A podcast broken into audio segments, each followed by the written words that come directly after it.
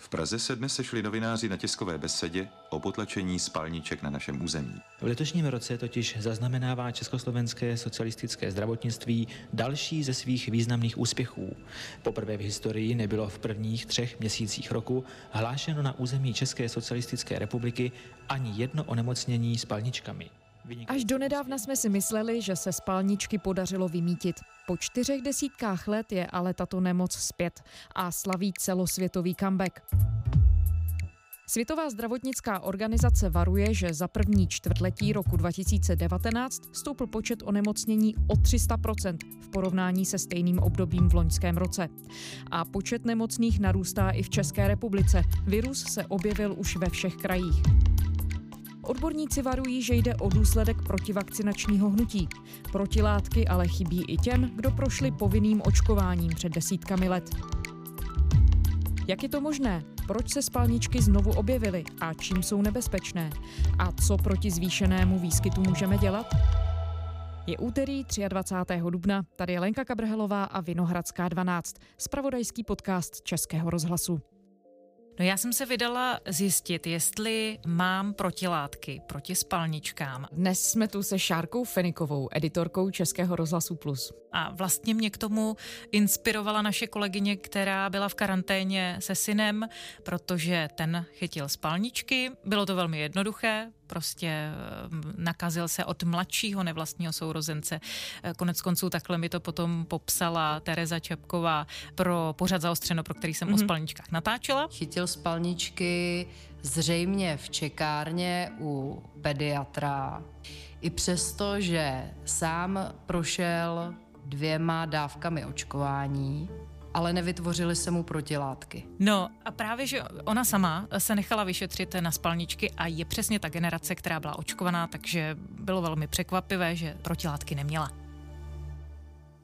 A mě to samotnou zaujalo, říkala jsem si, ona nemá protilátky, jsme stejně staré. Navíc ve všech těch statistikách, které ke spalničkám vlastně vycházely, tak se ukazovalo jako nejvíc ohrožená skupina právě lidé mezi 35 a 49 lety. Mm-hmm. Což jsou ale už lidé, kteří byli na očkování v dětství, někteří dokonce přeočkování dvěma dávkami.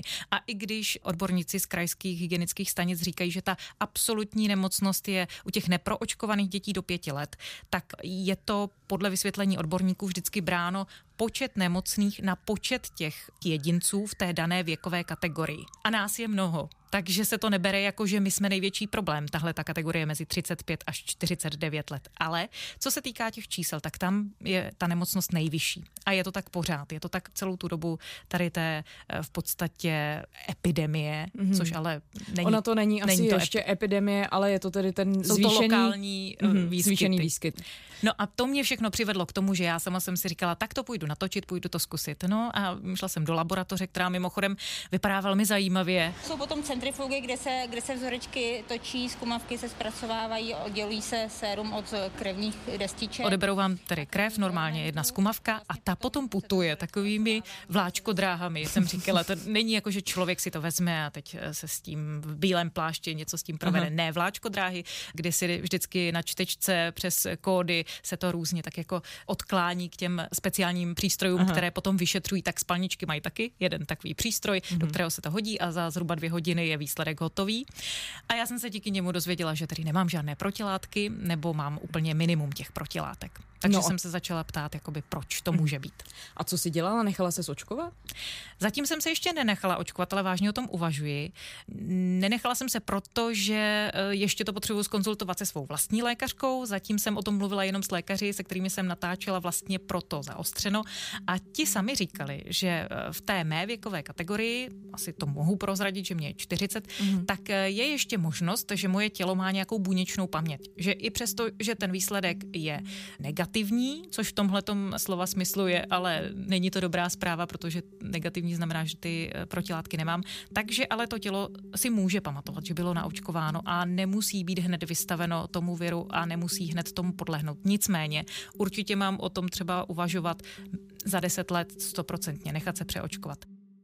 Ona totiž neexistuje taky monovakcína, kterou byste se přeočkovali na spalničky, ale musíte se nechat přeočkovat tou vakcínou, kterou jsou vlastně očkovány děti. To znamená trivakcína ještě proti dalším dvěma chorobám, zarděnkám a příušnicím. Aha. A existuje nějaký důvod, proč to tak je, když tedy v celém světě vlastně vidíme, že ty epidemie jsou na různých místech, Filipíny, Spojené státy a já nevím, kde ještě. Proč neexistuje jedna vakcína, kterou by se lidé jenom nechali očkovat? Ona existuje, ale nevyrábí se tady v České republice. Aha. Tady máme jednoho výrobce, který vyrábí prostě jenom tady tu trivakcínu. Ale je otázka, a to já si třeba jako novinář pokládám, možná, že by bylo zajímavé zajít se nechat otestovat na ty další dvě nemoci, mm-hmm. které vlastně jsou součástí toho očkování, na které se ukázalo, že nemám protilátky. Tak jestli mám protilátky proti třeba zarděnkám a příušnicím. Vraťme se zpátky k tomu, proč se najednou zase spalničky objevily. Spalničky se objevily, já jsem se na to ptala hlavní hygieničky České republiky Evy Gotwaldové a ta říkala, že je to vlastně věc, která souvisí se situací jinde v Evropě a ve světě. Japan has registered 167 cases of measles in the country in nine There's days. been a serious outbreak of measles that continues to spread through this country.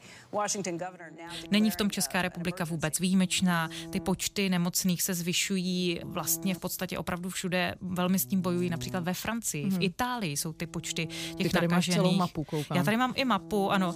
Ve Spojených státech se dokonce teď hodně hovoří o tom, že spalničky jsou na vzestupu.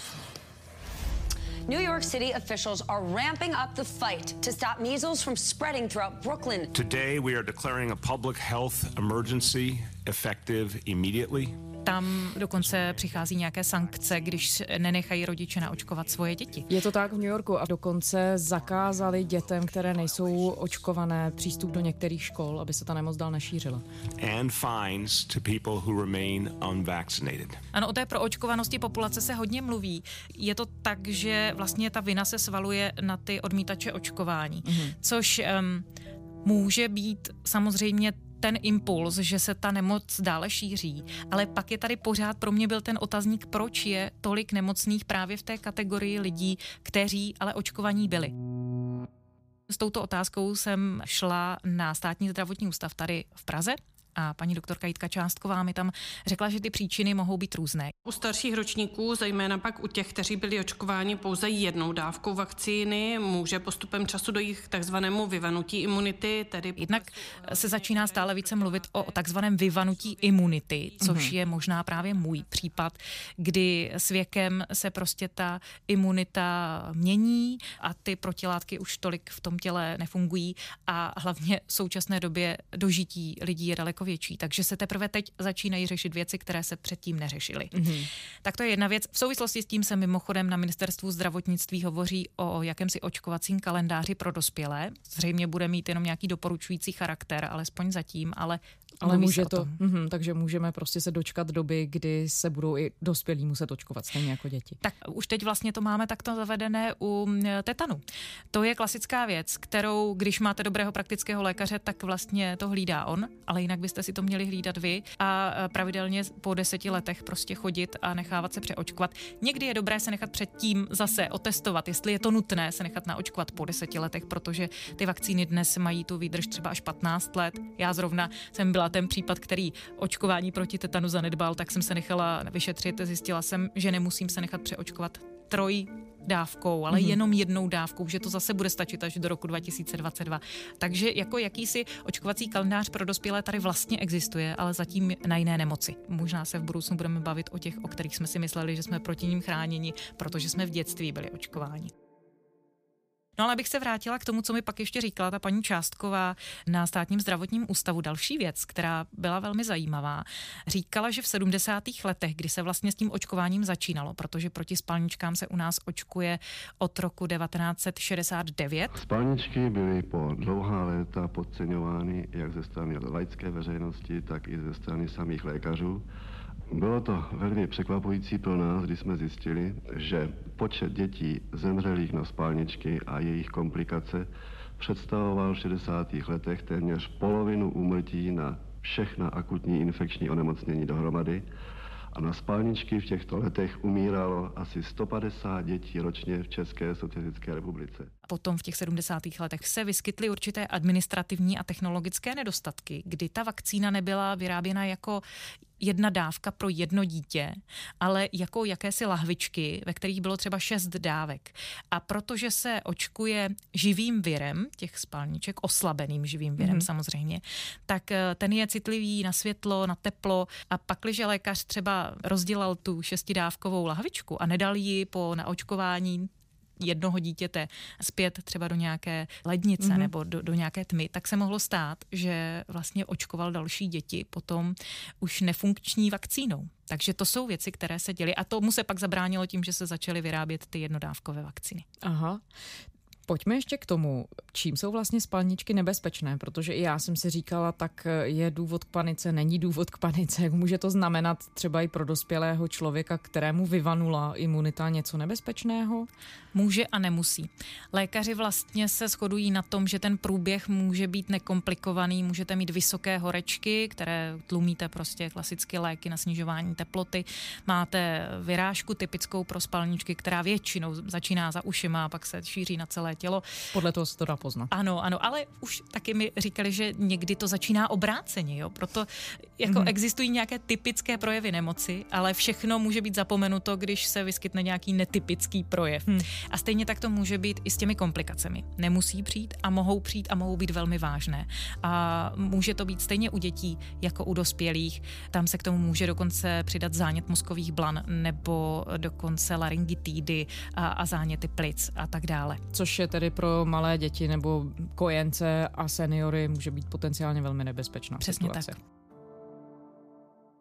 Ty jsi zmiňovala jednu velmi zajímavou věc a sice to ten globální rozměr. Takže hypoteticky, i kdyby my tady v České republice, i kdybychom se dostali do situace, kdy je zase obrovská proočkovanost a ta nemoc tady není, Zamezí to tomu, aby když lidé cestují a dostanou se do zemí, kde spalničky jsou, aby se ta nemoc nepřenášela jaksi přes hranice? Kdyby tady byla vysoká proočkovanost, říká se 95%, že to šíření té choroby zabrání. Asi by to zabránilo opravdu plošnému šíření, když by to někdo z těch cizích zemí donesl. Ale nezabrání to nikdy tomu, aby se tady ta nemoc vůbec nevyskytla. Protože zrovna třeba spalničky jsou velmi vysoce nakažlivé. V podstatě je to nemoc, která se přenáší, když to teď zjednoduším, mm-hmm. jsem like, jako chřipka. Můžete to dostat, jak už jsme říkali, třeba když jdete k lékaři a ve stejné čekárně sedí někdo se spalničkami za kašle a vy to můžete chytnout. Mm. Prostě je to vir, který je přenosný vzduchem, kontaktem s člověkem a tak dále. Ale jde o to, že tedy nakazit se může jedinec, může přijet, ale nemusí tím způsobit nic vážnějšího, pakliže je ta... Uh, Když je obklopený lidmi, kteří, kteří jsou všichni očkovaní. očkovaní. Přesně tak. No, ale tedy na druhou stranu existuje nějaký limit. Od kdy už to začne být takové riziko, že úřady třeba musí podnikat nějaká opatření. Jsme v té situaci jako Česká republika? Já si myslím, že v tuto chvíli je to podle mě spíš tlak médií, protože se tady najednou zvyšují počty nemocných. Ono, když se podíváme na to, že jenom za minulý rok celkově bylo 103 nemocných a letos to bylo třeba jenom za první tři měsíce přes 400 případů. V současné době už jsou zasaženy všechny kraje České republiky, všech 14 krajů má nějaký výskyt spalniček, tak jsou to čísla, která znepokojují. A když my média k tomu třeba přidáme to, že řekneme, ano, máme tady najednou třikrát víc nemocných, tak to může vzbuzovat ten dojem, že by s tím honem honem stát měl něco dělat. Ale... A měl by? No to je otázka. Stát může nabízet samozřejmě vakcíny, nabízí je váš lékař, vy se o ně musíte zajímat a podle toho, jaký je zájem, tak samozřejmě se objednávají vakcíny.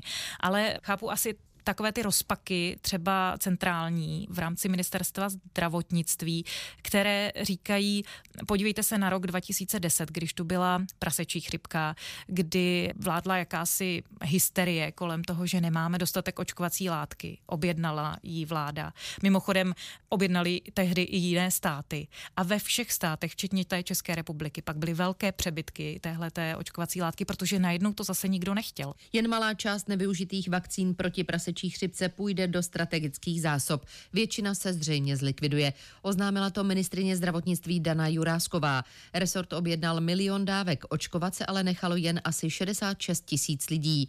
Stát firmě GlaxoSmithKline zaplatil za vakcínu 220 milionů korun. Myslím si, že je to v případě toho státu dokonce i jakási úvaha, co je důležitější, být dobrý hospodář, anebo mít tady velkou zásobu něčeho, co lidé možná budou chtít, možná budou potřebovat. Co když to odmítnou?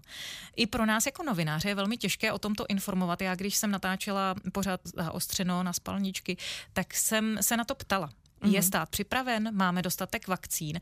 A setkávala jsem se vlastně s těmi reakcemi off record, eh, tedy kdy říkali, to je velmi těžká věc. Vy když víte, že nemáte protilátky, necháte se přeočkovat. Já jsem říkala to, co jsem říkala tobě, ale byla jsem upozorněna, ne každý má takový přístup a my musíme zvažovat, je dobré teď nakoupit spoustu očkovací látky, kterou potom nevyužijeme a budeme poháněni k zodpovědnosti právě vámi, novináři, za to, že jsme utratili peníze daňových poplatníků za něco, co nikdo nechce? Mm-hmm. Nebo máme to objednat, aby všichni byli v klidu, že když budou chtít, tak tu svoji vakcínu budou mít. To není něco, jako co má trvanlivost velmi dlouhou. To mm-hmm. je právě ten problém.